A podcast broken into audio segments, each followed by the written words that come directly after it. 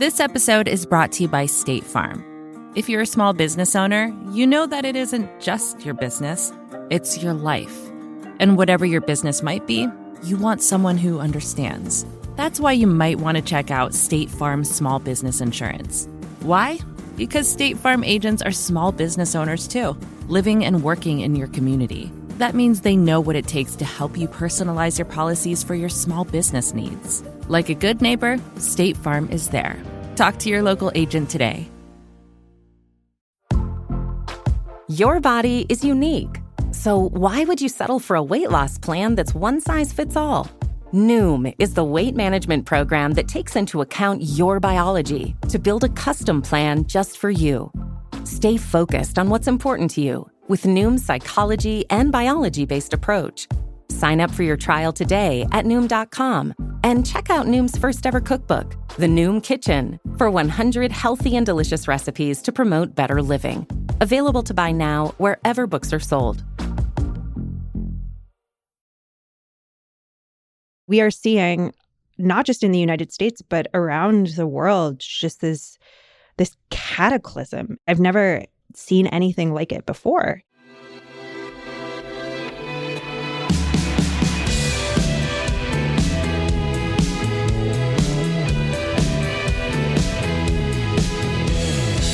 Hello, and welcome to the Ezra Klein Show on the Vox Media Podcast Network. This is a special episode in a very strange time. Um, my guest today, I think, may be my most requested guest, or certainly one of them. Uh, it is Annie Lowrey, the amazing uh, economics reporter at The Atlantic, formerly of The New York Times and New York. She's also the author, of course, of Give People Money, a great book about cash transfers that include universal basic income but are not limited to universal basic income. A book I think that is proving particularly prophetic right now as you see a real move as people think about stimulus towards doing direct cash transfer, not towards doing the kinds kinds of generalized services and means tested programs that have been there in the past.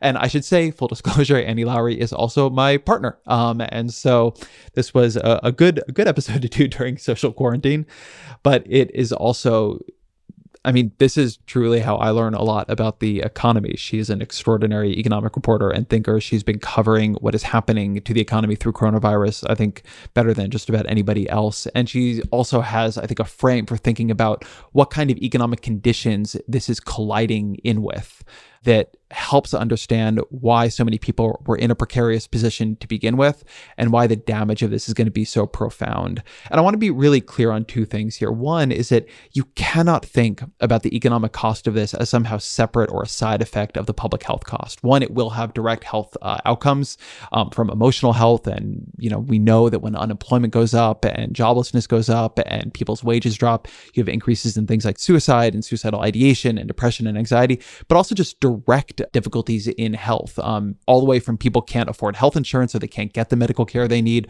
all the way to we are an integrated human system. And when things go badly for us psychologically and emotionally and in our lives, the stress response from that shows up in all kinds of different parts of our health. So this is going to be really big. But the second piece of this is to get people to socially distance on and off as seriously as we will need them to do for as long as we will need them to do, we are going to have to make that economically possible for them. Uh, sometimes on Twitter, I feel like the social distance conversation pretends everybody's a 20 something creative class worker who can work from home and watch Netflix and hang out. And that is not the case for a lot of people. Social distancing will mean they will lose their jobs. They will lose wages. They will never get back. They might see a business they started or they're part of implode. And then what do they do? If we cannot make it economically possible for people to socially distance, and social distancing is almost definitionally a cessation of most economic activity, they are not going to be able to socially distance. And so people will begin breaking the quarantines violating the guidelines, trying to reopen before they're supposed to be reopening. We have to, for the public health response to work here, the economic response actually has to work too. So this is to me a really important piece of all this. And it's, um, it is unusual for coronavirus conversations in that I really enjoyed having it, but it's serious topics and you're going to hear some serious stuff in here. As always, if there are conversations you want to hear us having on this show right now, conversations that you feel would be helpful in your life, um, helpful for you in understanding what is a very tough time, please let us know. We're at Ezra Klein Show at Vox.com. Again, Ezra Klein Show at Vox.com. We're trying to think of not just guest names, but also angles on this that would be of interest to a lot of people that maybe folks aren't currently hearing from. So we're going to be covering this for a long time. So please let us know what kind of coverage would be actually helpful in your life. We're all in this together and we want to be a useful part of this for you. Um, here, uh, with great pleasure, though, I get to have this wonderful conversation with one of my favorite people in the world, Annie Lowrey. Annie Lowrey, welcome to the podcast. What up, nerd? this is a big get for us. It's been been been hard to book. We're here in Vox Media Headquarters Seven, and the Atlantic's West Coast, West Coast, East Coast Bureau, Bay yeah. Bureau. We have two dogs in this room yeah, we, are insisting on licking each other. Yeah, this is going to be we're we're socially distancing. This is going to be a little bit more of an amateur hour podcast. Yeah. But I'm excited to to do this. I am uh, too. Let me start with what I would have asked you. We've been talking about doing this before coronavirus because I'd wanted to have an economic discussion with you, as we do all We've the time in our marriage. often about my being a guest on the Ezra Klein show, and thus far, we've resisted. It's really it's a pandemic is changing a lot of things. Yeah, this is this is the one upside of social distancing. Yeah, this is like the one the one silver lining, I guess. All right, so let's say this was two weeks ago, and I asked you what's yeah. happening in the economy. The headline numbers often look good. Unemployment is pretty low. Donald Trump says it's the greatest economy ever. On the other hand, a lot of people seem stressed. Um, there's a lot of uh, folks who say they can't pay their bills. How would you describe the state of the economy before all this began? It's interesting. So we had this really long kind of plotting recovery that just kept on going. And the economy never really caught fire, but it did keep on growing steadily for an extremely long period of time, right? A decade.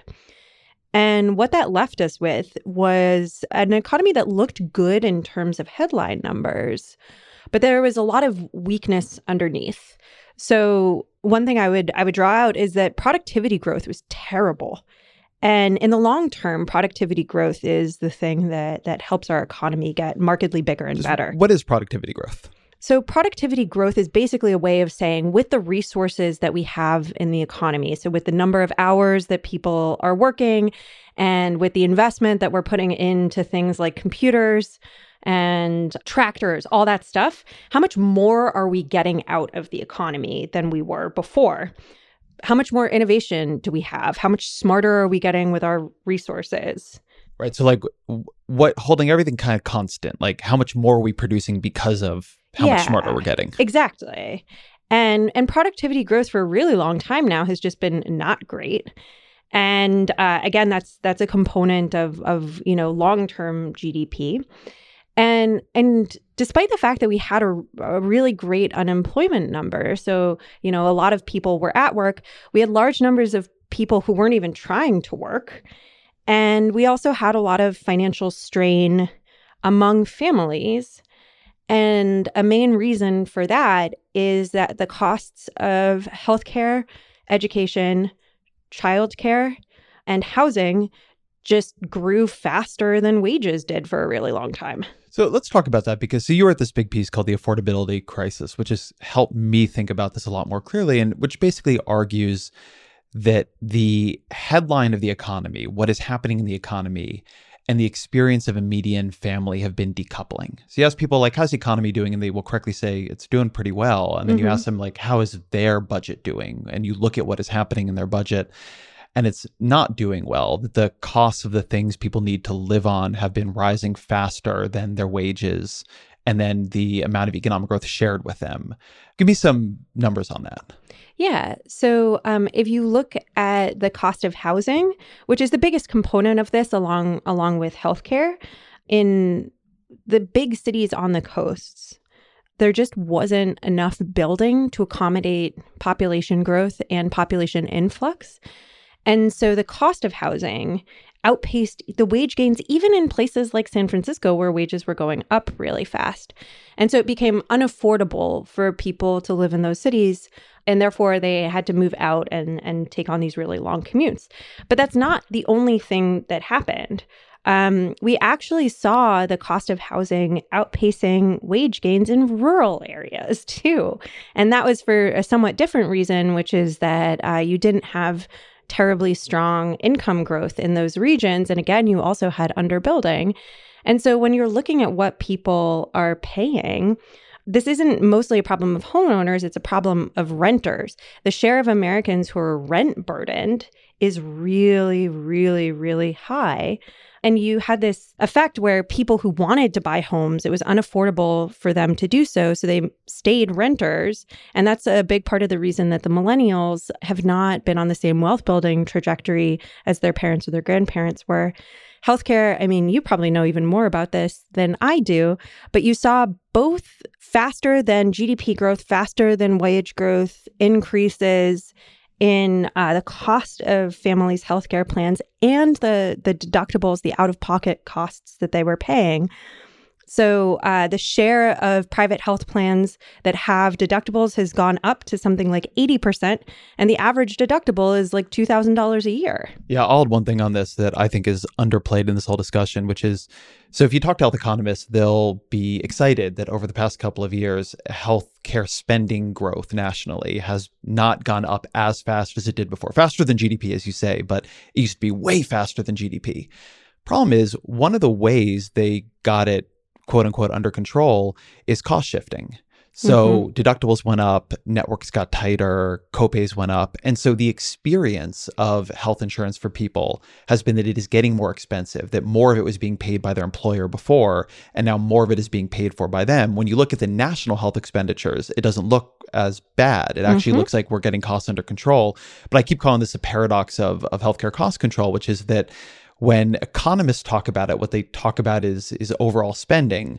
But one of the ways to get overall spending down is to de-insulate people from their healthcare costs.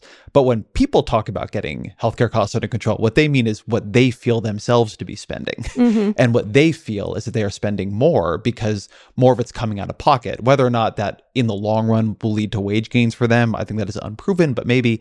But at the moment, like what they see is their deductibles have gone up. Healthcare that seemed pretty generous a couple of years ago has been tighter, and it's unbelievably frustrating and for a lot of people very scary.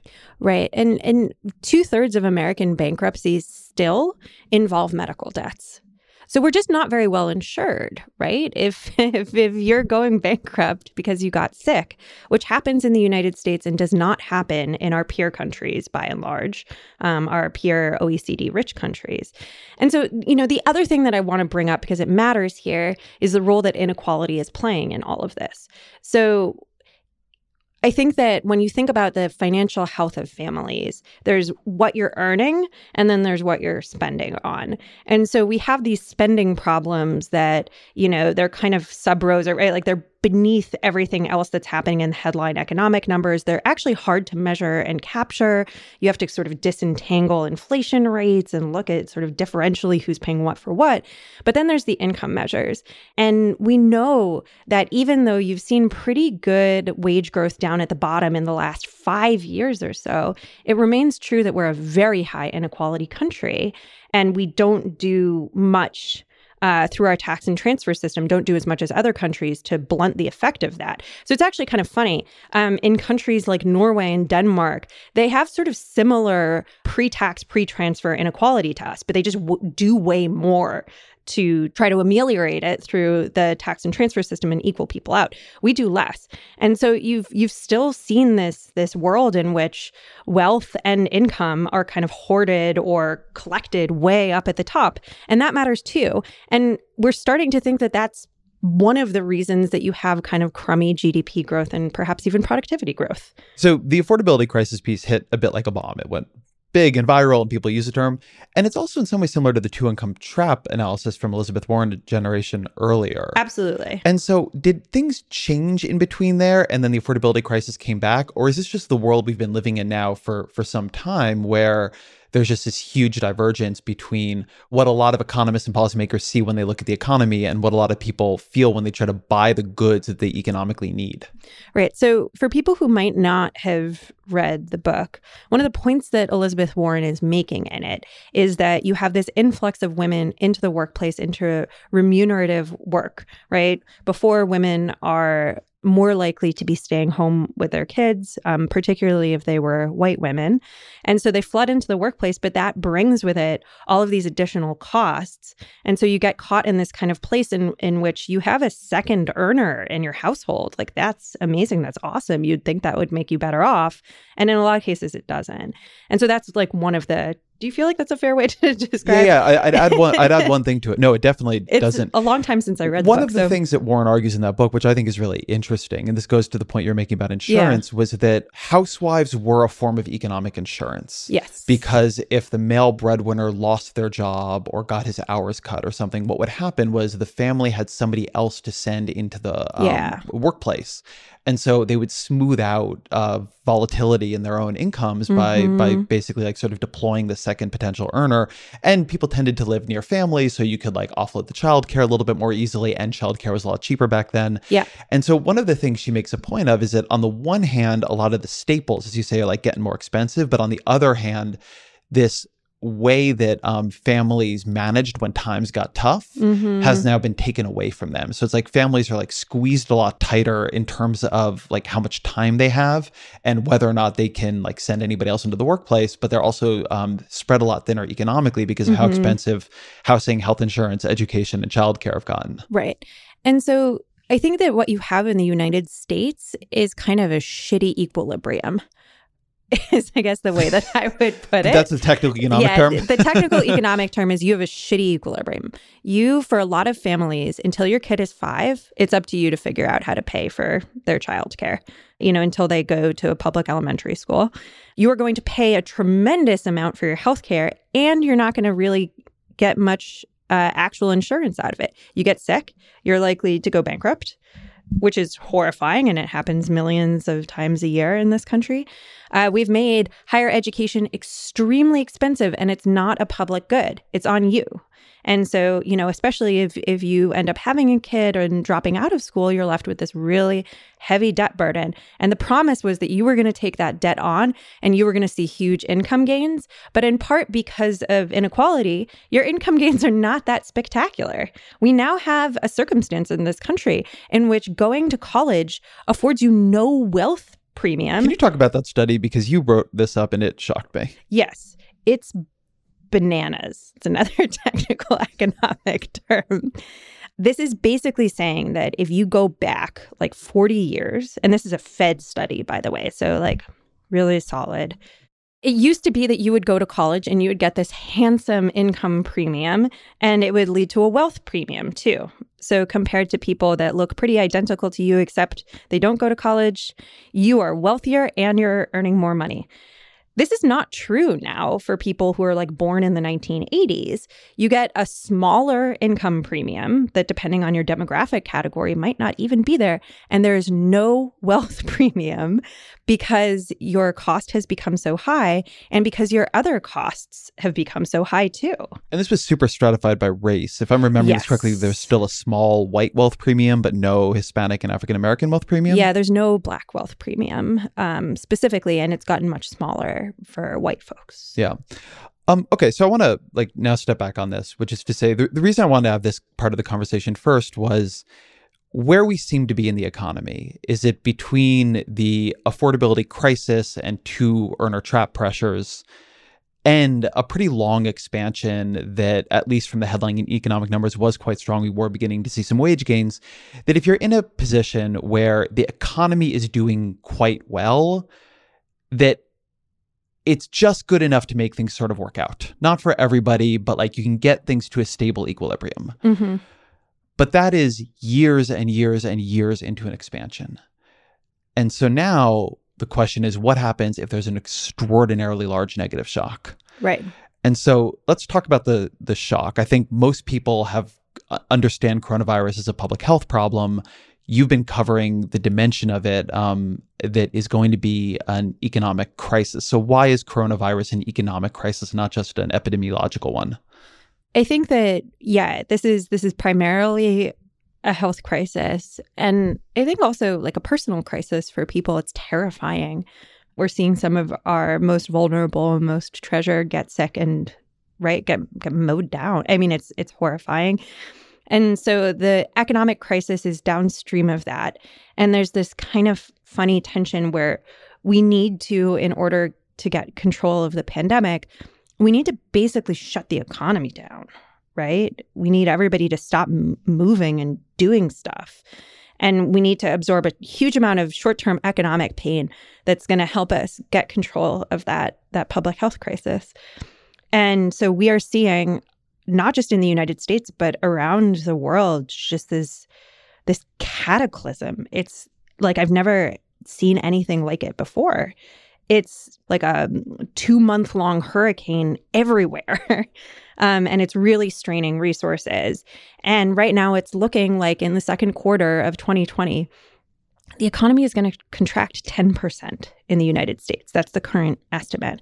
That is probably the sharpest drop like since the World War II. It's like twice as much as during the worst parts of the Great Recession. Talk, talk about this for a minute, though, because uh, I want to hold on this. You've covered a bunch of recessions, so have I. Yeah. Recessions usually have this somewhat mysterious dimension to them. Yeah. It's like something happened, but we don't know what, or yeah. um, there's a correction from an asset price bubble. And yep. so financial markets freaked out, and that has made it hard for businesses to get loans. And as mm-hmm. such, that mm-hmm. has hurt the economy. I have never seen a recession in this country that is just what the economy is, is a measure of economic activity.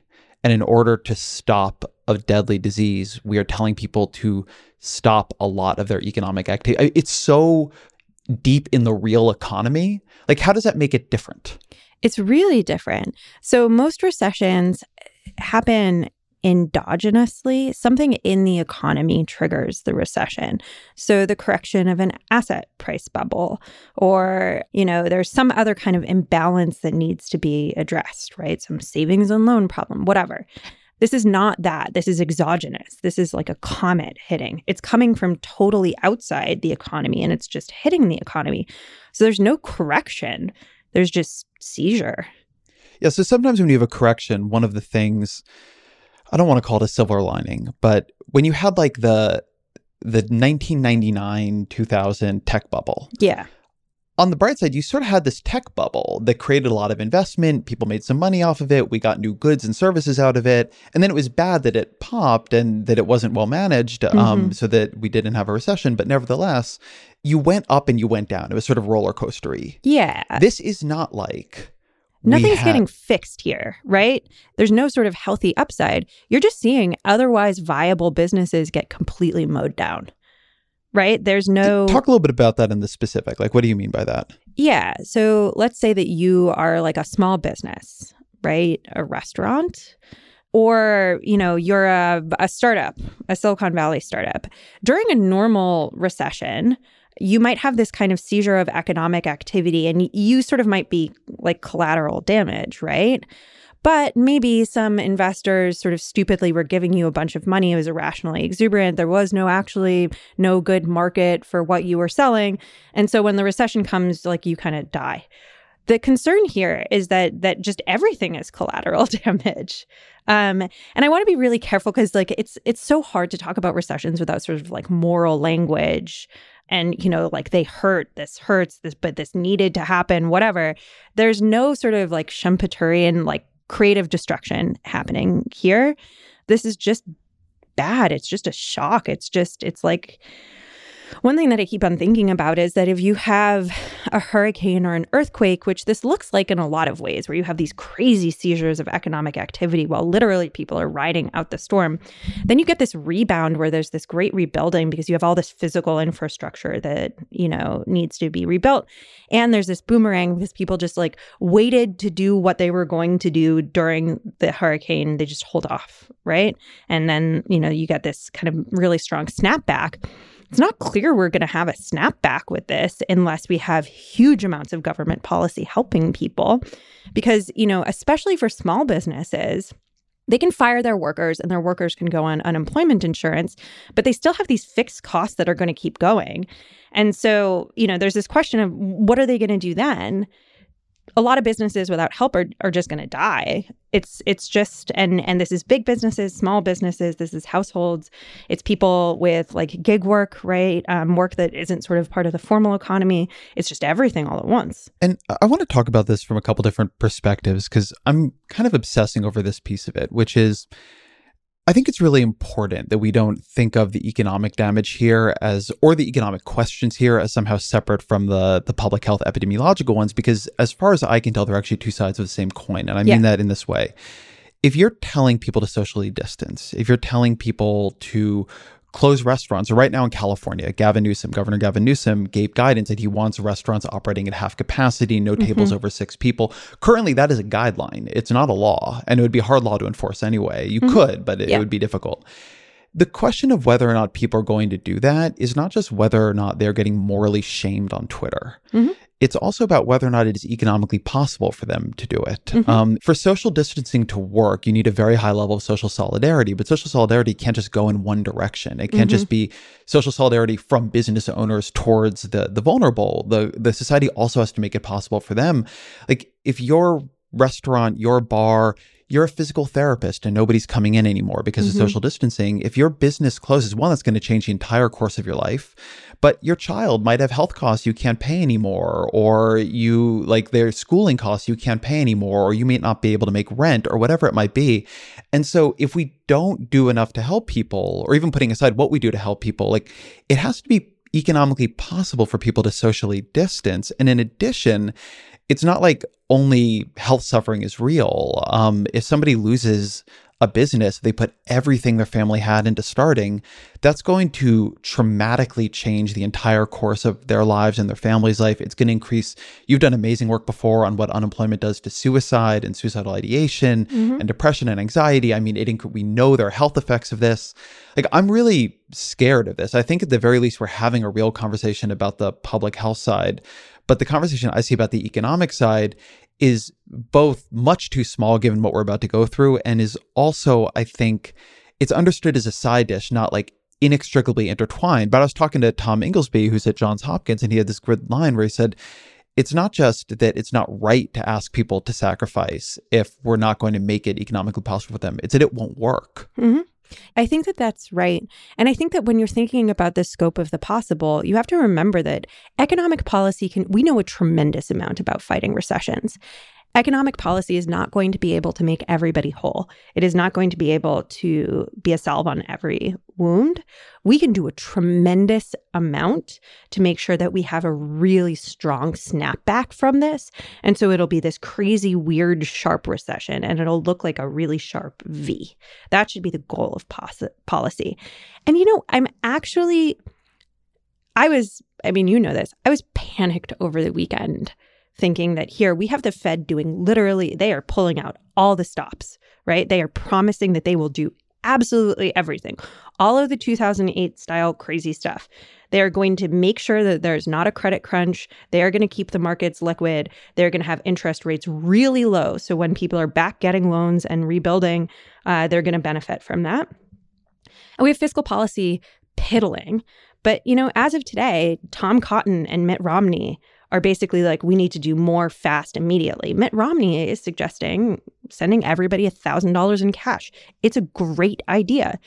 And I think that if you can see moderate Republicans agree that we need mass fiscal policy, we need to fill the hole, we need to replace the income gap socially, like there's a lot that we can do to make it so that we can do everything we need to on the public health side and and repair as much of the economic damage as we can. I want to put a pin in that and come back to it because there's a whole give people money part of this conversation sure. I want to have. Yeah. But but I want to stay on the economic side of this for a yeah. minute because I want to talk about the global picture too. Yes. So one of the things happening, particularly in other countries that have been uh, either hit by this earlier or that have been responding to it more aggressively, is they're in full forms of lockdown. So China has basically put 800 million people under quarantine. It's unbelievable what they've done there at a level we can't even imagine. It's basically it's an authoritarian police state under quarantine. Um, there are in Europe, um, Italy, like you have to have papers when you're walking around, and this is probably going to be true in other European Mhm. countries They're shutting too. borders down. This is hitting. It's going to hit. It has not hit that hard yet, but it's going to hit India. It's going to hit Africa. It's going to hit Latin America. It's going to hit everywhere. And one of the things is that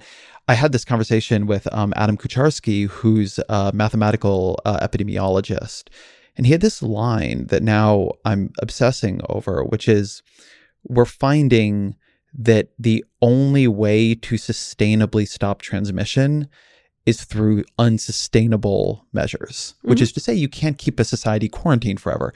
So there's this possibility that you're going to sort of have these up and down curves as people quarantine, which means they basically collapse all economic activity. China's buying a lot less, they're making a lot less. Italy's mm-hmm. buying a lot less, they're making a lot less.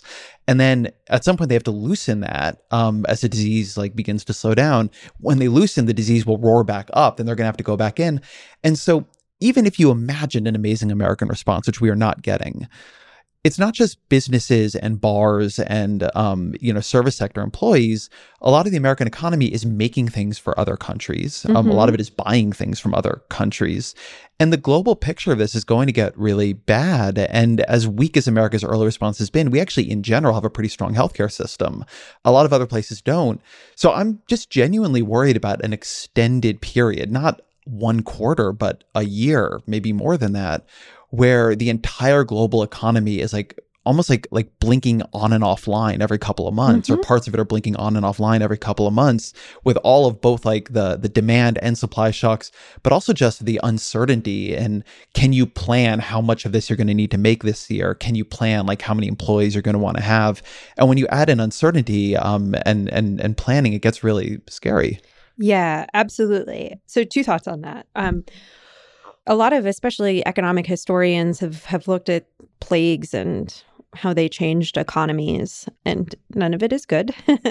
and for most of our economic history, plagues were actually like a central thing that that would drive economies, you know, into the ground. And there's this really long period of time in, in Europe in which you kind of don't have GDP growth annually. You know, the economy just kind of doesn't get better in like the 1300s. And that's in part because you just have these constant plagues. It's it's really interesting because they they understood that you needed to socially distance. So they would all flee these cities and go like hide in in the country. And you know, they didn't understand the disease transmission, but they understood that you needed to get away from people and you'd have these like mass economic seizures and then you you would just have tons of dead people, right? There's there's that's a really brutal way to hurt the productive capacity of an economy is is to to kill people. And I was reading a paper that one of the co-authors is is former Treasury Secretary Larry Summers, who's still a productive economist now at at, at Harvard. And he was modeling global pandemics. And he basically shows that the economic pain, and I sh- he has two other co-authors on the paper, so I, I will look those names up. But um, the the economic pain is both from income loss, right? So the seizure of economic activity, the loss of economic activity. But the worse the pandemic is, the more that the loss becomes concentrated um, in in just the loss of people, right? People die, and for really bad pandemics, that's the thing that's happening. That's really really bad, and that's especially true for low income countries. Yeah, I am. I don't know that we're going to be able to answer this question on the podcast. I am as terrified as I am of this here. I am so scared of it in India, in Bangladesh, in Ugh, Brazil, slums, in refugee slums, in refugee camps. Um, and it is Oof. happening. I mean, we have dear friend who's been on the show, Grant Gordon, who works on refugee issues. yes. Uh, and I mean, this is what is happening. It's coming. I don't. It's not It's- really a question. It's, just it's a fear. total misery. And so it should make us feel so grateful to be in a country like the United States that has the health capacity that it does have and has the financial resources that it does have to fill that income gap. And so fucking furious though that in a country with the capacity we have that we botched our initial response this badly. Yes. That like we didn't use the time China gave us to test like Donald Trump wants to brag over and over that he closed the borders to China. Great. He bought time that he didn't use, and it's going to make it worse in all these other places. And I keep thinking also, one of the um, experiences I've had, and you know this because I've been talking to you about it, is been recognizing how differently information is transmitting here. So on the one hand, like when I'm on Twitter, everybody's like hashtag flatten the curve and like yelling at each other about social distancing. Mm-hmm. And then when I talked to even people in our lives up to a couple days ago, they didn't quite realize the level of threat, what they needed to be doing. And I think as we go around, although not that we've been out of the house very much recently, but about the very large homeless encampments in the place we live. Yes. I think about um, all of the people who live in communities that aren't English speaking and mm-hmm. are not that um, digitally connected and mm-hmm. are afraid because of their immigration status or something else mm-hmm. to present to a, a, a doctor. Like, we don't have anywhere near the level of social solidarity, either in policy or in ethos, you would need to have a really good response here. And we've not done the affirmative push of surveillance testing so we can know what is going on. And just the combination of those, the amount we don't know among vulnerable communities is just terrifying to me. And I think for those of us who are like really in the news cycle on this and really online, we're getting a very, very wrong picture of how seriously people are taking it. Because like you're in a world where everybody's screaming about it. And then it's like you call someone who isn't and they're not. Mm-hmm. Or, you know, they are like, well, I'm working from home, but I um, had some things to pick up at Home Depot and I went grocery shopping and then I went to the gym, but I was careful to wipe things down. And it's like, well, the best public health advice right now is is just to stop everything right? If if you can to stop everything and no people aren't obeying that. And you know the thing that i worry about a little bit is i think that we are seeing uh, the effects of political polarization where republicans and democrats are taking this very differently. And i think that there's some element of of spite there right? I i'm really worried that you see from some folks this argument that this is somehow democrats trying to crash the economy uh, Trish mean, Regan on Fox Business said um, yeah. this is another attempt to impeach the president, and she was taken off Fox Business as a yes. primetime anchor a few days later. But, but that was actually scary. happening, and that's why you're seeing polls where 68% of Democrats say they're worried somebody they know will catch us, and only 40% of Republicans do. Right, that's a huge that, gap. That's going to change, but it might change after it's too late. Absolutely. And the thing that bothers me about that a little bit is is this this line of argumentation that you need to be staying out and supporting businesses because we need to make sure that this recession isn't that bad is this is a place for economic policy.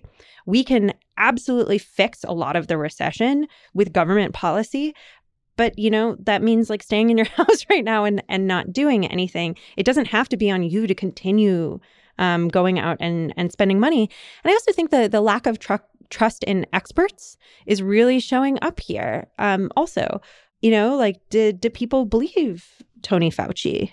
Are they listening to what the NIH is telling them?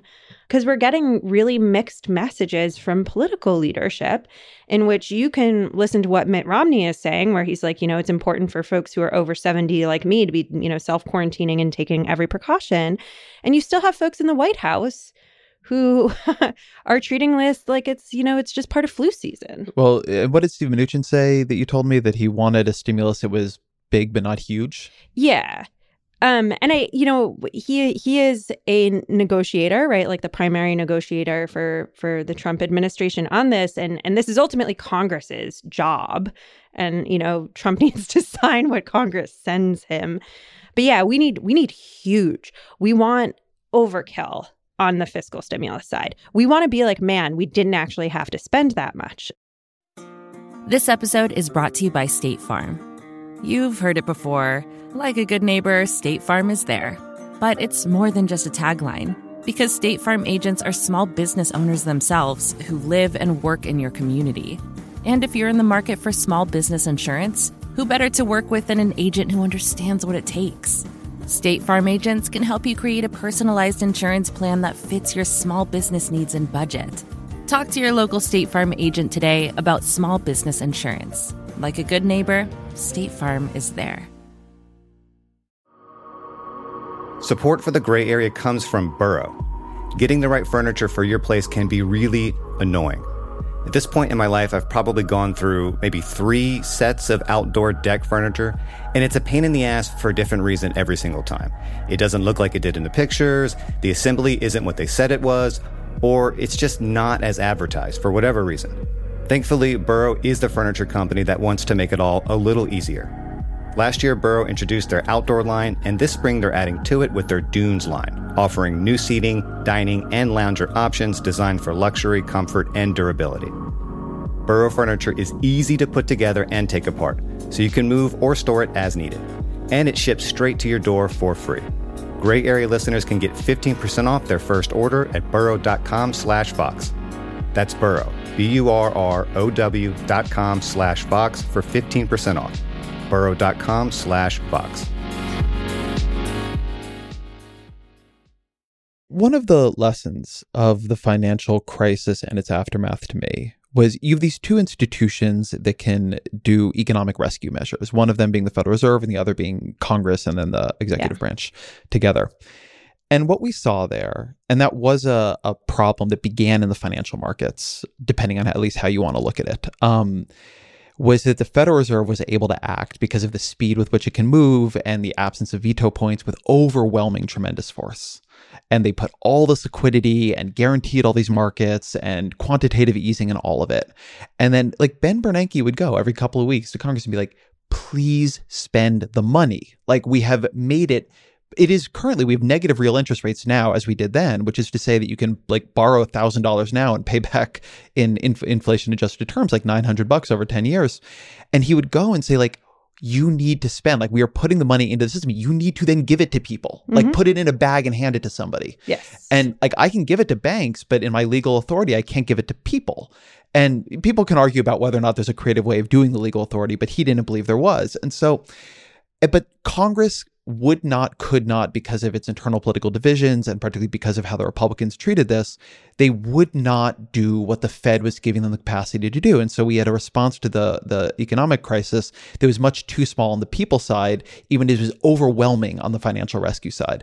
And what's scary to me here is this is a crisis that is much more on the people side. This is not this is not fundamentally a crisis of banks and financial markets. It will be that too, but it's first and mm-hmm. foremost a crisis of people not being able to go out and spend money, people not being able to go out and provide economic services to each other. Mm-hmm. And we have a worse Congress now. We have an administration that is absolutely way behind the curve on this on every level, as far as I can tell. And so, like, the Fed is beginning to open the floodgates. It doesn't seem to me, like you were saying before, Mnuchin is this lead negotiator for the administration.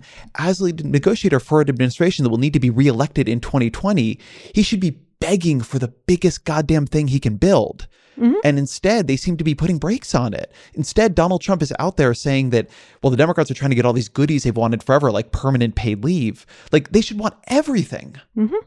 Yes. So, sorry.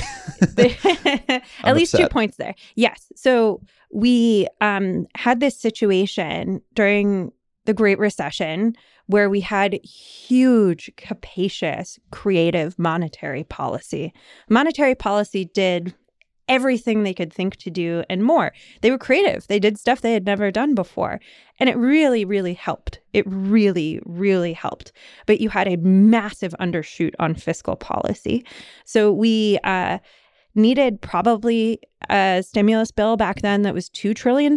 And we got a stimulus bill that was a trillion. So we undershot by half. And the Obama administration went back to Congress so many times begging for more money, begging for more money for people, and they didn't get it. And they also declined to use all of their creative authority to do some housing policy that that would have really helped on that front too. So, you know, I wouldn't say that the Obama administration was blameless in this, but Congress was the real problem, I think. And I'm terrified that we are replaying it. And I think that there's two issues with that. So the first is that, as you point out, the Fed can push on a string, they can't pull on a string, right? So they are doing everything that they can. And you desperately need fiscal policy to just get money out to people so they will be able to spend it when this public health crisis has sort of abated a little bit. And the second thing is that you have really bad social effects that come from having capacious monetary policy and tight fiscal policy you have inequality. It just generates inequality. Can And you explain that mechanism for a minute? yeah, Like, can you just explain like what the Fed just did? People have heard something Sure. with 1.5 trillion dollars. Like, what was that? And then like that that inequality mechanism, I think, is poorly understood. Can you talk through yeah. that? So the Fed did a couple things. So they set up um, what's called a repo facility. So they said that they would give short term collateralized loans. And this was designed to help make sure that markets kept functioning. So they were seeing weird seizures in the market for treasury securities, which are like the most liquid, most commonly traded sort of stable instruments on earth. And so they they went and they injected, that's what it means when they say they injected liquidity. So they didn't actually spend anything. They just acted as kind of a financial backstop and they said, we're not going to let there be seizures in the market for treasury. What does it mean that there was a seizure in the market for Treasury? It means that it was like literally difficult in some cases for people to trade in government bonds. And so, who were they giving this money to? Like, who got the money and what did they do with it? So the the thing that the Fed did was it, it set up this facility that basically said to certain types of financial firms, we will trade you so that you can keep your books and keep your trading going. We will trade you like $100 in cash for $100 in government debt. You'll pay us a tiny amount of interest for the option. Normally repo, this is this is repo. Normally the repo markets function um, between private actors, but they're saying like, look, we're providing this liquidity. We're not going to allow seizures in this market. And so, it's So sort that's of one thing that they did. And, and so part of that, just to draw it out a little bit more too, is that Yeah. you can give us something that is riskier than what we are giving you. Mhm. Right. Like that that's like part of the key there, right? That you can give us these government debts that people are currently even a little bit afraid of and don't aren't taking as collateral in the way they maybe normally would. We will take it as collateral. And they can even open that up and take riskier things as collateral in return for the yeah, money. they they could if they want to. So in the private repo markets, you can make deals for all sorts of stuff like weird mortgage-backed securities, whatever. The Fed is is dealing only with the safest part of this market right now, but there's nothing to say that they couldn't set up these like weird-ass lending facilities that they did during, you know, like TALF during the Great Recession, that they could do that again to inject liquidity to say like we're not going to let there be like a crunch and the inability to trade in things like like treasuries and you know and cash. One thing I think actually is important to note here is that because the headwater of this crisis is not in the financial system, banks and financial firms are actually quite well capitalized and that's like a great thing. Thank goodness. That's that's great. And so what you're seeing is just like traders are are there's just seizures in all these markets. Traders are doing crazy stuff. Stocks are moving in the same direction as bonds. It's just weird out there because people are trying to adjust risk. They're trying to protect themselves. There's all this kind of crazy trading happening. And the Fed is saying like we're just not going to allow like seizures in these markets. That's what we're going to try to do. They have now also started again quantitative easing, which means that they are going to buy huge amounts of assets in order to try to shift people into riskier ones. And and so they'll do that. They opened up dollar swap lines with other countries, swap lines with other countries. And so what that's doing is the Fed is saying we're a, a lender of last resort for American financial institutions, but um, a lot of um, banks and other financial institutions around the world, there's going to be demand for dollars. And so we're going to make sure that we're shooting. We can't be a lender of last resort in Turkey, but we can make sure that Turkey has enough dollars to so that the Turkish central bank can act as a lender of last resort over there. And so they're not with none of this are they like really spending any money. That's really important. They did not spend 1.5 trillion dollars setting up repo.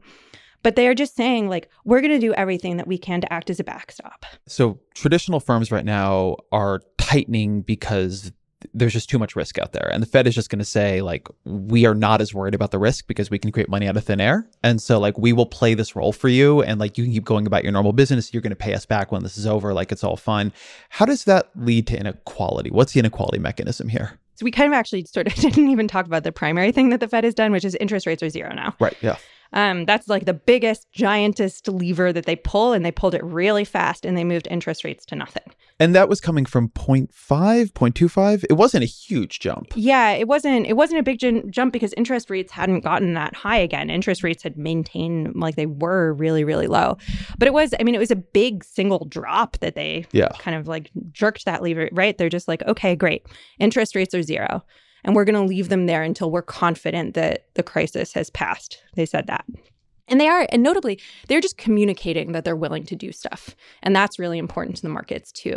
Like, go ahead, do your risk off, make your trades. We're going to do everything we can to prevent seizures in the financial system, just so that you know you can be confident in that. And and that's that's really really Im- Im- important. And so, sorry, now I've forgotten what I was. Inequality. How is this Oh, going to lead to inequality? So, basically, the Fed left interest rates really really low. And this meant that if you had the capacity to take on debt, it was a great time to do so. So you could like get money and you could use it to invest. And credit remained really tight. It remained kind of hard for just like average families and small businesses to get loans. But all of a sudden, it remained pretty easy for like rich folks to get. You're talking here in the financial crisis. Yeah, yeah, yeah. This is like, you know, This is what happened last time. yeah, 10 years ago. And so companies had this like lifeline where they were just like borrowing money for free for forever. And that let them make investments. And that, you know, all the things that the Fed was doing, it helped prop up share prices. It made it so that, you know, there was just a lot of trading and activity that financial firms, big firms, rich people, hedge funds could do that like didn't do anything for for lower income people, households, small businesses because they couldn't access the credit in the same way. And so there's this this idea that that the Fed generated inequality. And Ben Bernanke himself has addressed this and has kind of said, would it have been better if the Fed hadn't done this? Like, no, because like you just need economic activity to be happening. And so, you know, if this is if this is like one of the downstream effects of it, is it is is everybody better off if the economy is smaller? So had there been more fiscal policy, there would have been more help for households.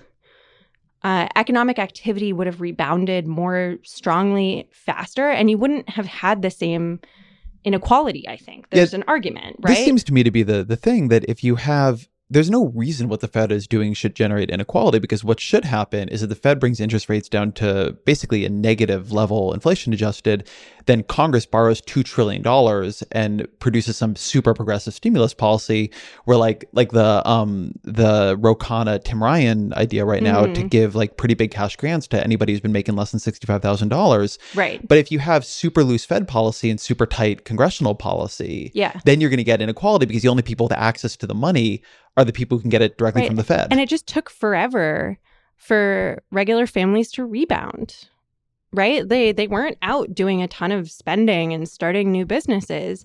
The pain was extraordinary and it lasted for a really long time. You had huge rates of unemployment, long-term unemployment, and just, you know, like median income growth was terrible. We weren't generating a ton of economic activity because low-income families were doing well and were feeling like, you know, they were on a path upward. And I just worry. I also think that there was a perceptual thing.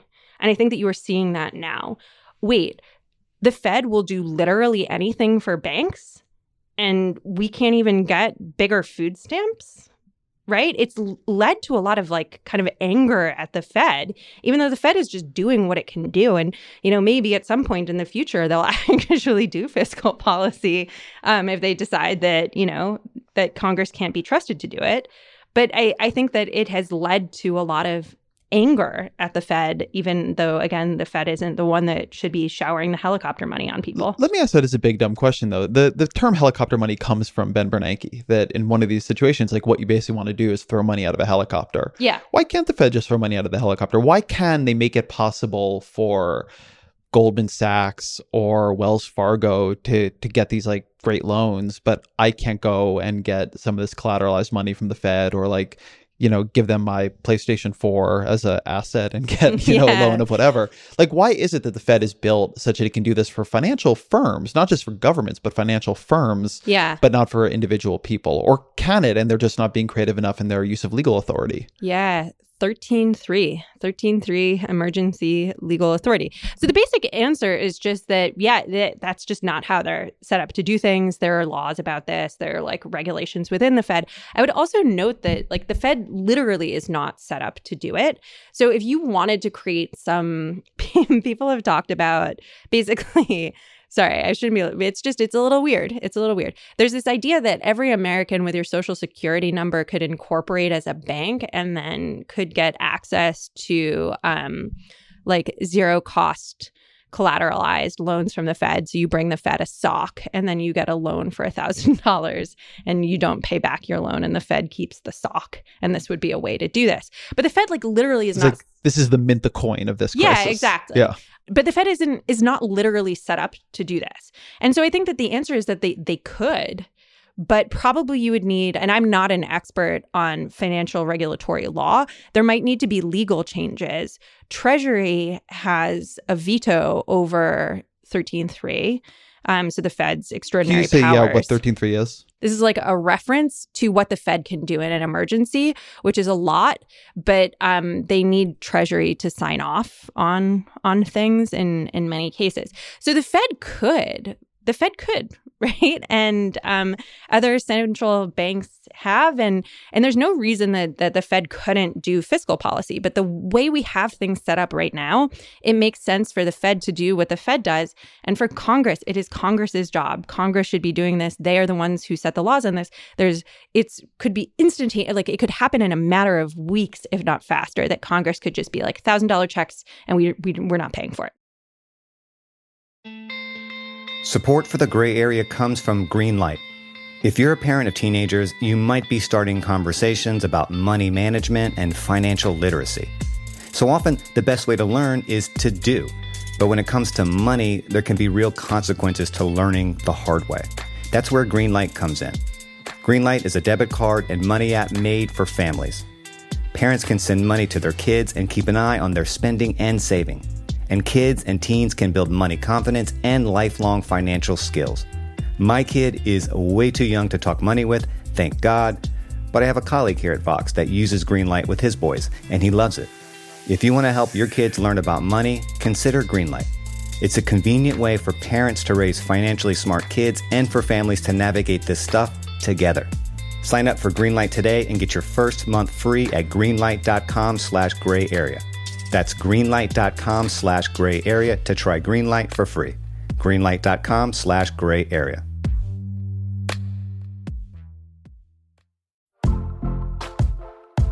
Most weight loss programs focus on restriction and inflexible routine, which is why most diets fail.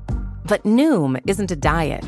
It's a weight management program that uses psychology and biology to help you develop healthy, sustainable habits.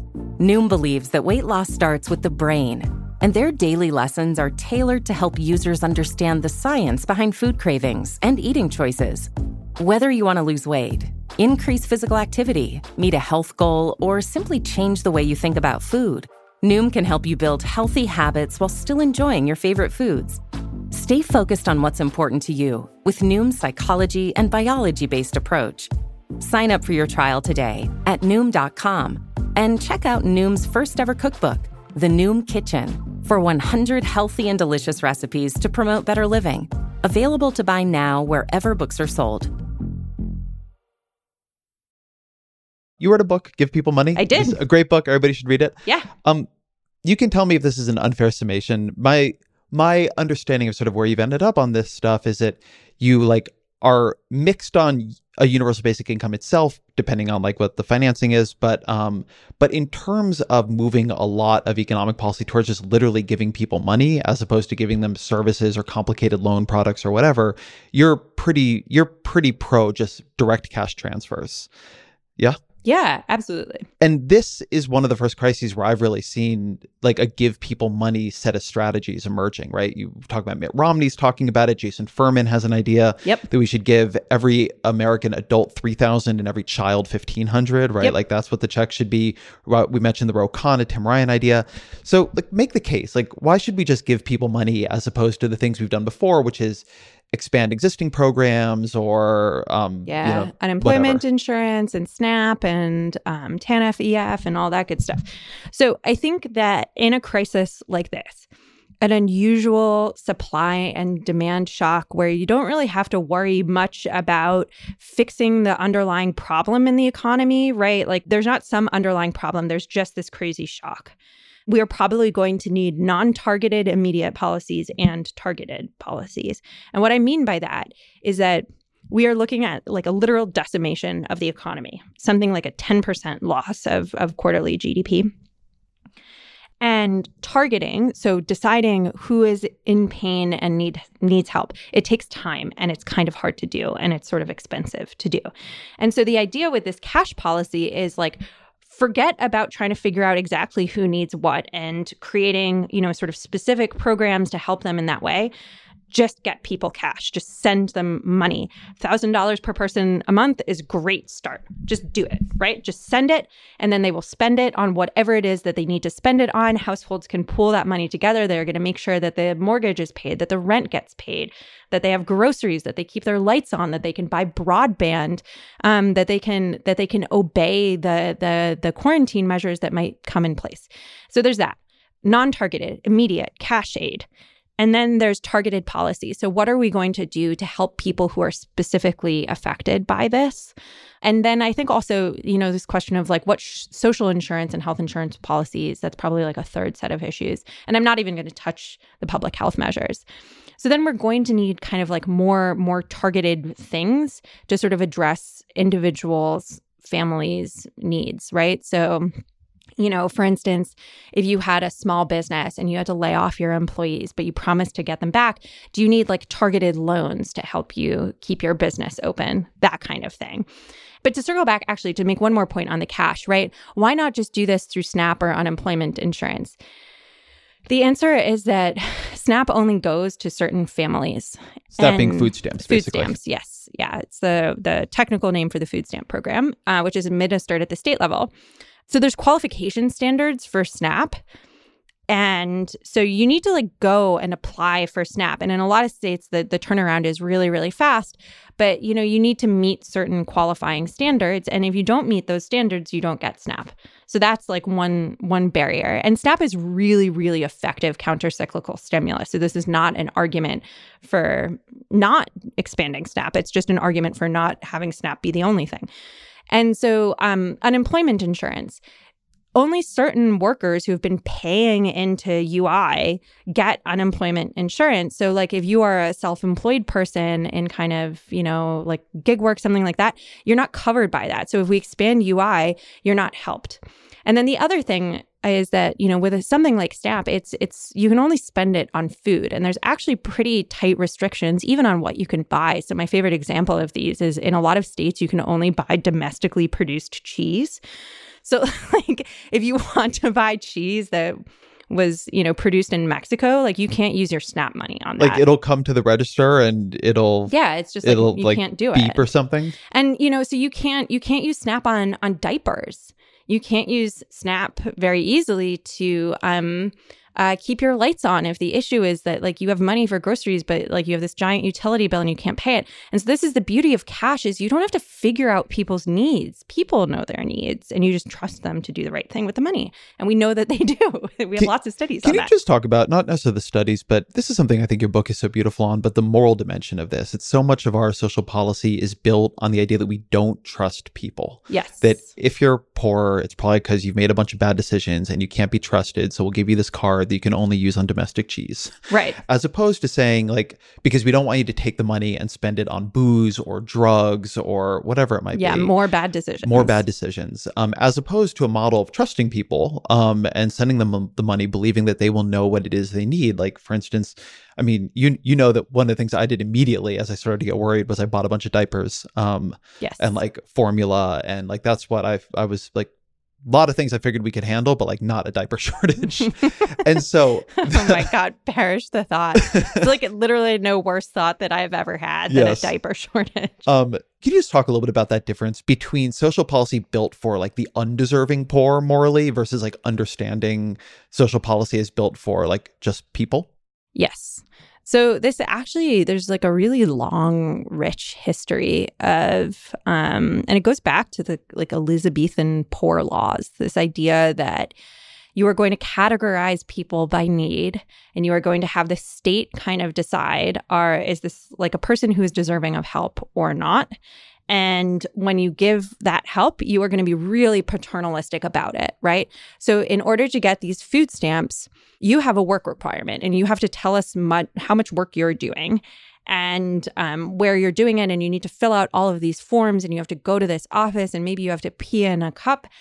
And so the thing that you were trying to do is you were trying to paternalistically change the behavior of the poor. And the the impulse here is to, to correct, right? This is like a discipline and um, like a discipline and, and a punishment. There are some good effects here, right? Like sometimes you really can get people to to go back to work, whereas otherwise they might not have gone back to work. But there are lots of terrible effects too. So, one is that the people who cannot comply with your requirements are often the poorest and most vulnerable people and they they lose help. This is why we have such high rates of extreme poverty in this country. The second is that very often you are trying to help kids in a family more so than their parents, but those kids lose benefits too if the parents can't comply. And other countries do not do this, and it is a reason that we have so much child poverty in this country something like four times the rate of Denmark.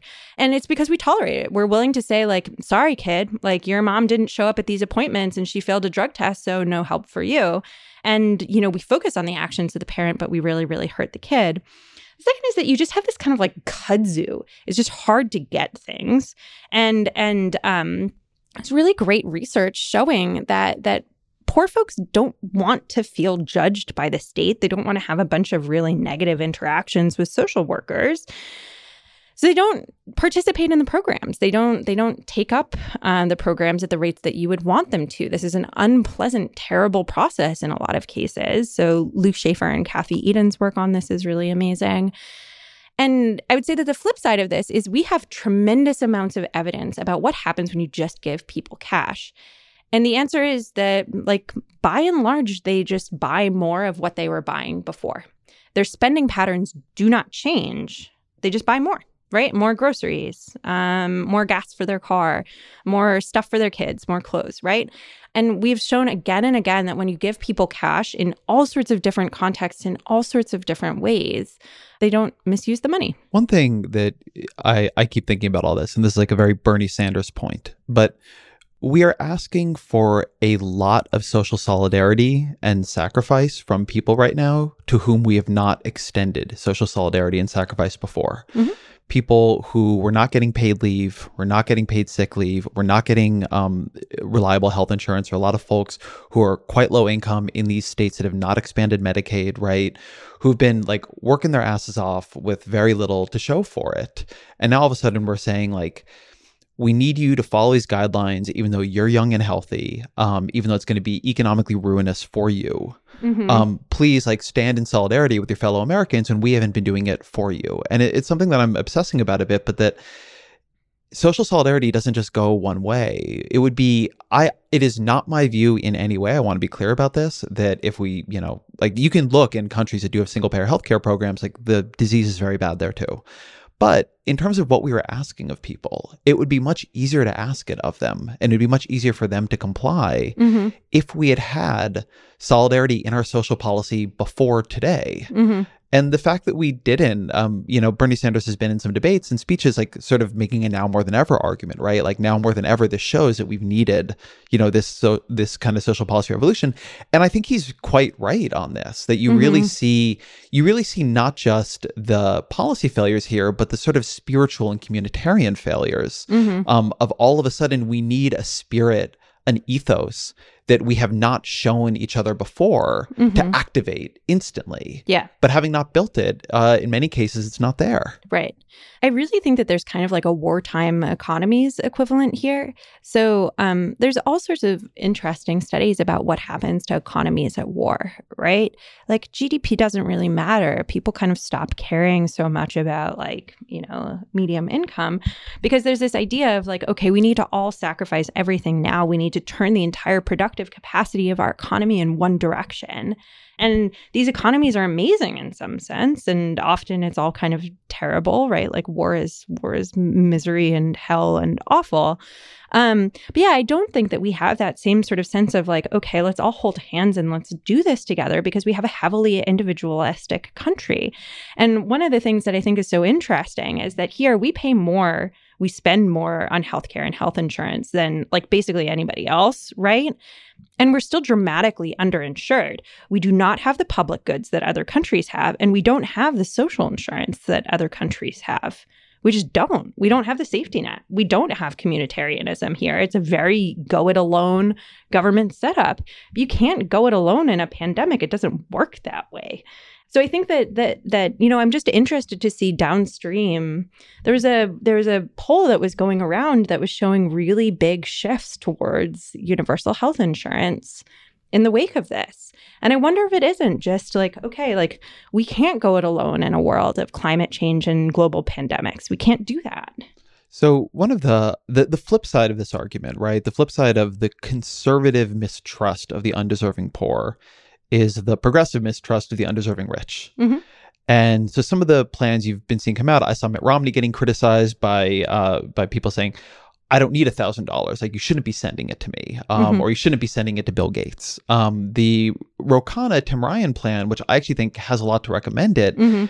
But it's cut off at sixty five thousand dollars in the previous year's earnings seems very low to me. Yeah. And this you, you have four kids and you live in an expensive place. And you make seventy five thousand dollars. I mean, it, Yeah, you were. And it also just strikes me as a difference between understanding the policies we need to put in place here as sympathetic or dealing with the worst hit as opposed to economic rescue. Mhm. Like if it's economic rescue, what you want to do is give it to a very large amount of people so they spend it. Yeah. Um now, give more to the poor. I'm all for that. But this idea that a family that has been like making $120,000 but is now about to suffer very bad income disruption that they like can't use a boost right now Mhm. you know when they've got three kids one of whom is in college Mhm. like is wrong and you don't want that kid to have to stop going to college or something because they're you know they're not able to pay or they can't deal with the loans or, or whatever it might be sort of similarly you could imagine things like canceling st- i mean we're not going to do this but you could imagine a lot here where if you got out of the idea of you are trying to make people whole for something they've given up. You do want to do that. We're going to need to do that.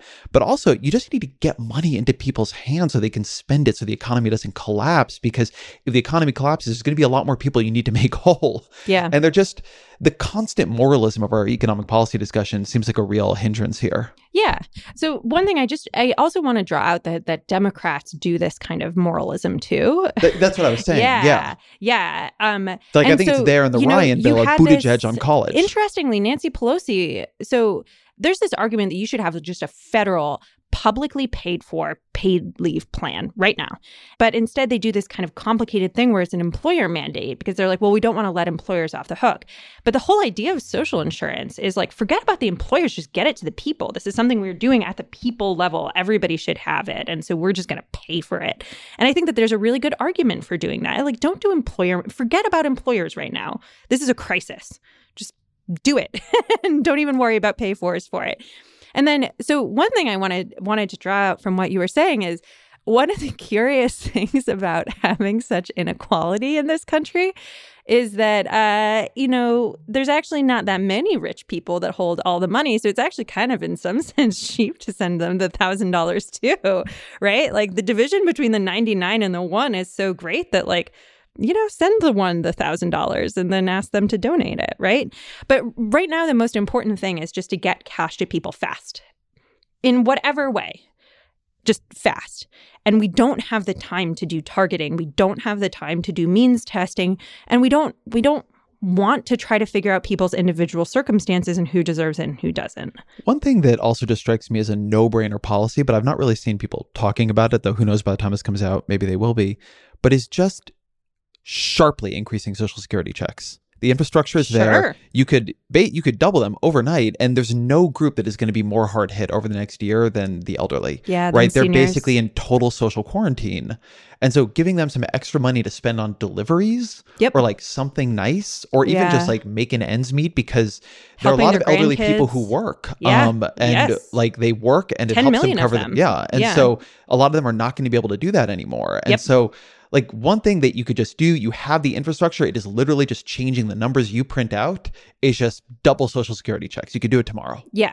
And I think it's really important to say, like, forget about the trust fund, right? Forget about financing. Forget about the trust fund. Forget about FICA, all of that stuff. Just send it. So I think that there's a really good argument for expanding SSI, supplemental security income, expanding SSDI, expand social security, just regular social SSDI being disability insurance. disability insurance, expand those payments, expand food stamps, expand unemployment insurance, make all of them more generous, make them easier to get, loosen requirements, suspend things like work requirements, you know, um, mass fiscal policy to states. States are really going to hurt because they're going to have a huge loss of sales taxes. So, like, get money to states to fill their fiscal gaps. There's lots of recession era programs that we can fire up. There's a really effective small business lending program that ended in 20.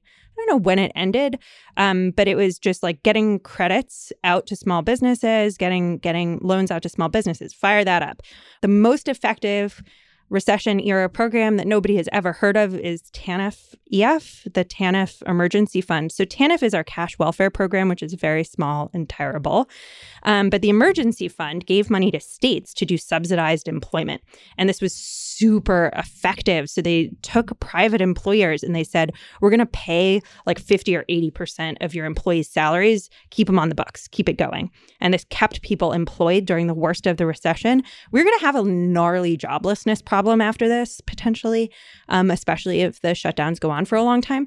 So, like, we know so much about this. Boot all of this stuff up, do cash, do targeted programs, do aid to states, do aid to businesses. I think there's going to be a need for bailouts too, which one thing that I think is kind of interesting about this is normally you have this concept of moral hazard, right? businesses were bad and now you want to be bailed out because you were bad and doing bad stuff and you'll keep on doing bad stuff if the government helps you. But again, this is like a crazy exogenous shock. So there's really no moral hazard here. And I'm not saying that like bailouts are the first or most important thing. And there's lots of good ways and bad ways to do them and to decide who's going to get them. I am already kind of miffed about the the cruise ship bailout that's going to happen because these companies are all they're all like Panamanian country companies and they like don't pay American taxes and they destroy the planet. Oh, and here I thought we don't need to be moralistic about our bailouts. I've never been on a cruise, and I think that probably my objection to the cruise bailout in part becomes because you know I get terribly seasick and I hate boats. Yes. um, let, let me let me ask you about one other thing, which is that we shouldn't have to have this conversation at all. We should have automatic stabilizers in place so that if the economy begins collapsing for whatever reason, something there's like things kick in. There's small ones in the economy already, like unemployment insurance. But the reason we have to constantly talk about jacking them up, um, aid to states, Medicaid matching, all these different things, is because we haven't made it automatic. And so instead, you have this endless debate and negotiation in Congress, which is a dysfunctional institution. Um, you were telling me about the the, the Rome rule, was it? The Sahm rule, rule, I'm sorry. Yeah. T- tell me a bit about talk about the Sahm rule, but just about like what would it look like if we just had a set of policies in place where instead of like us having this conversation and trying to push Congress to do the right thing, it just happened automatically. Right. Claudia is she's an economist who was at the Council of Economic Advisors and at the Fed. So she's like a macroeconomist. And so she developed this recession indicator. So the start you can say that a recession is starting if the three month moving average of the employment rate goes up by half a percentage point relative to its low in the previous year. So that's just a complicated way of saying if you start to see joblessness going up for three months. And so, um, this is like a very, very effective early recession indicator. And so you could say, oh man, Sahm rule hits. And notably, this is actually a recession where we know we're in yeah, this is moving unusually fast. It's yeah, this confusing. is like again, this is like crazy nutty body blow. But you you could basically say take that or your other favorite recession indicator. And if that happens, automatically the government is going to start sending people checks. And you could basically have immediate strong counter-cyclical policy that we don't we don't have. So we have very weak automatic stabilizers. So those are programs that necessarily they just expand as the need goes up. We have a very weak unemployment insurance system.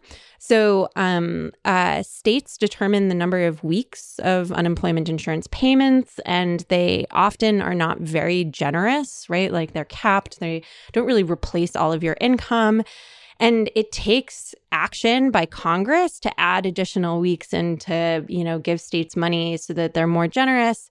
Um, you know, our SNAP program, our food stamp program, which is another automatic stabilizer. So as soon as families start having need, they can go to that program. And if they qualify, they get it.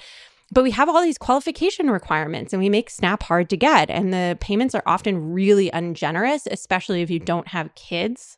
Like if you're an able bodied adult, it's just not that much money. And so, like, we could have stronger automatic programs. And like if I was devising a dream program, I think you you could have this program that just starts sending cash to people once we start getting evidence of things going haywire. And we know that cash is really, really effective countercyclical policy. I want to call out Michael Bennet, Senator Michael Bennet, yeah. who had a very good anti recession bill that today is as good a day as any to pass it and has something like that. I yep. think uh, allows the Fed to do that, if I'm not wrong. I haven't read it in a week, but anyway, the, the, there are ideas to do this where then we would not be in this position every time. I know we've got to go, but uh, but I want to ask you the question uh, we always ask at the end of the program, which is, what are three books you've read and loved that you would recommend to the audience? So I really recommend that people read the novel Severance by Ling Ma. I found it very darkly funny. It is um, a book about a global pandemic, but it's it's like literary fiction, and um, it has to do with like memory. And anyway, um, it's a really really beautiful and totally amazing book. So um, the other book I just read, we we just um, we took a couple days off just the two of us for like the first time since having a baby. And I took that. We got it in right before the pandemic. We got it in too. right before the pandemic. It was wonderful. And um, I took this like lovely beachy time to read Midnight in Chernobyl by Adam Higginbotham, which is an amazing, amazing recounting of what happened at Chernobyl, but it's about so much more. I mean, it's about like the physics and energy, but it's also about societies and how governments react to cataclysms. And I can't recommend it. I mean, it reads like a pot boiler. It's one of the most terrifying things that I've Does ever read. Feel relevant to this? Uh, yes. give, give, me give me give me a piece of relevance. um, one thing that I do think is is relevant is it kind of demonstrates how Chernobyl plays into the end of the Soviet Union that you have this this government that kind of insists that this is not a problem it's not a big deal they lie they say that they have things under control but it's just evident to people that that's not true. They're very slow to get crisis response going in part because they don't want to believe what is like literally right in front of them you know there's this horrible thing happening and and this like hastens the downfall it hastens this extraordinary political change that happens. Um and and this book shows that in a really really amazing way that doesn't seem relevant at all. so I don't know if it's relevant or not relevant, um, but that is an excellent book. And then um, the third book that I want to recommend to people, which I recommend to people all the time, but I think will be relevant in this circumstance too, is Crashed by Adam Tooze. This is one of my favorites of the crisis histories that came out. And it shows the interconnectedness of global financial markets. It shows how different countries responded to the financial crisis and the Great Recession in different ways. It explains the role of international financial institutions. It talks about debt. It talks about average family. It's just a really great book. It's also it's pretty easy to read too, I think. Annie Lowrey, thank you so much for finally fitting us in. Here from Vox HQ7, aka our son's bedroom. Literally. Till three hours from now. Yeah. Thank you to Annie Lowrey for being here. Um, that was a conversation I got I enjoyed having, even if the subject matter is pretty heavy. Um, I think there's going to be an outtake after this, so if you stick around for it, just note it includes a spoiler for Love Is Blind, um, which Annie and I have been watching. Uh, so if you do not want any of that spoiled for you, now is a good time to blink off of the podcast. Thank you, of course, to Roger Karma for researching, to Jeffrey Geld for producing. The Ezra Klein Show is a Vox Media podcast production. Is there anything you want to ask me? Love is blind. I can't believe Damian did GG like that. I can believe it. Real heel turn. We were talking about this, but Damian, so she is chaotic good and he's lawful evil. I think that's reasonable. And I had kind of thought that it might actually work because they both seem like such nutty, nutty assholes. but I was wrong about that. Uh, I, there was a lot I was wrong about in Love Is Blind, but we've not is. we've not actually finished it yet, so we'll We're see. But I've been one episode from the end. be, and it is my fault that we've not finished it because I find it too emotionally intense to watch for long periods. Yeah, so we can't watch it at night because otherwise Ezra will be up until like 4 a.m., head in hands, just like worrying about but Cameron and Lauren, Cameron and Lauren. all about it. They're great. Uh, hope hope it all works out for those crazy kids. Yeah. I Jessica, the villain that we need. it's all to say that my one real piece of social distancing advice to people is or my two is like one you need physical distancing and like social solidarity so like call your parents call older friends in your life Yeah. but two um love is blind is a good way to take your mind off of things right now Absolutely. And yeah, support your local businesses, eat eat takeout. Uh, and tip well and tip well. And a lot of local bookstores are mailing people books if they can call in an order. That's, like give people money yeah, like like give people money or any of any any Hilary Mantel out with a new book. you could have could have plugged why we're polarized oh yeah, why we're polarized. A great book to read during a global pandemic. Sorry, sorry. all right well now that we're in a fight annie lowrey New thank York you very Times much bestseller. Why we're polarized.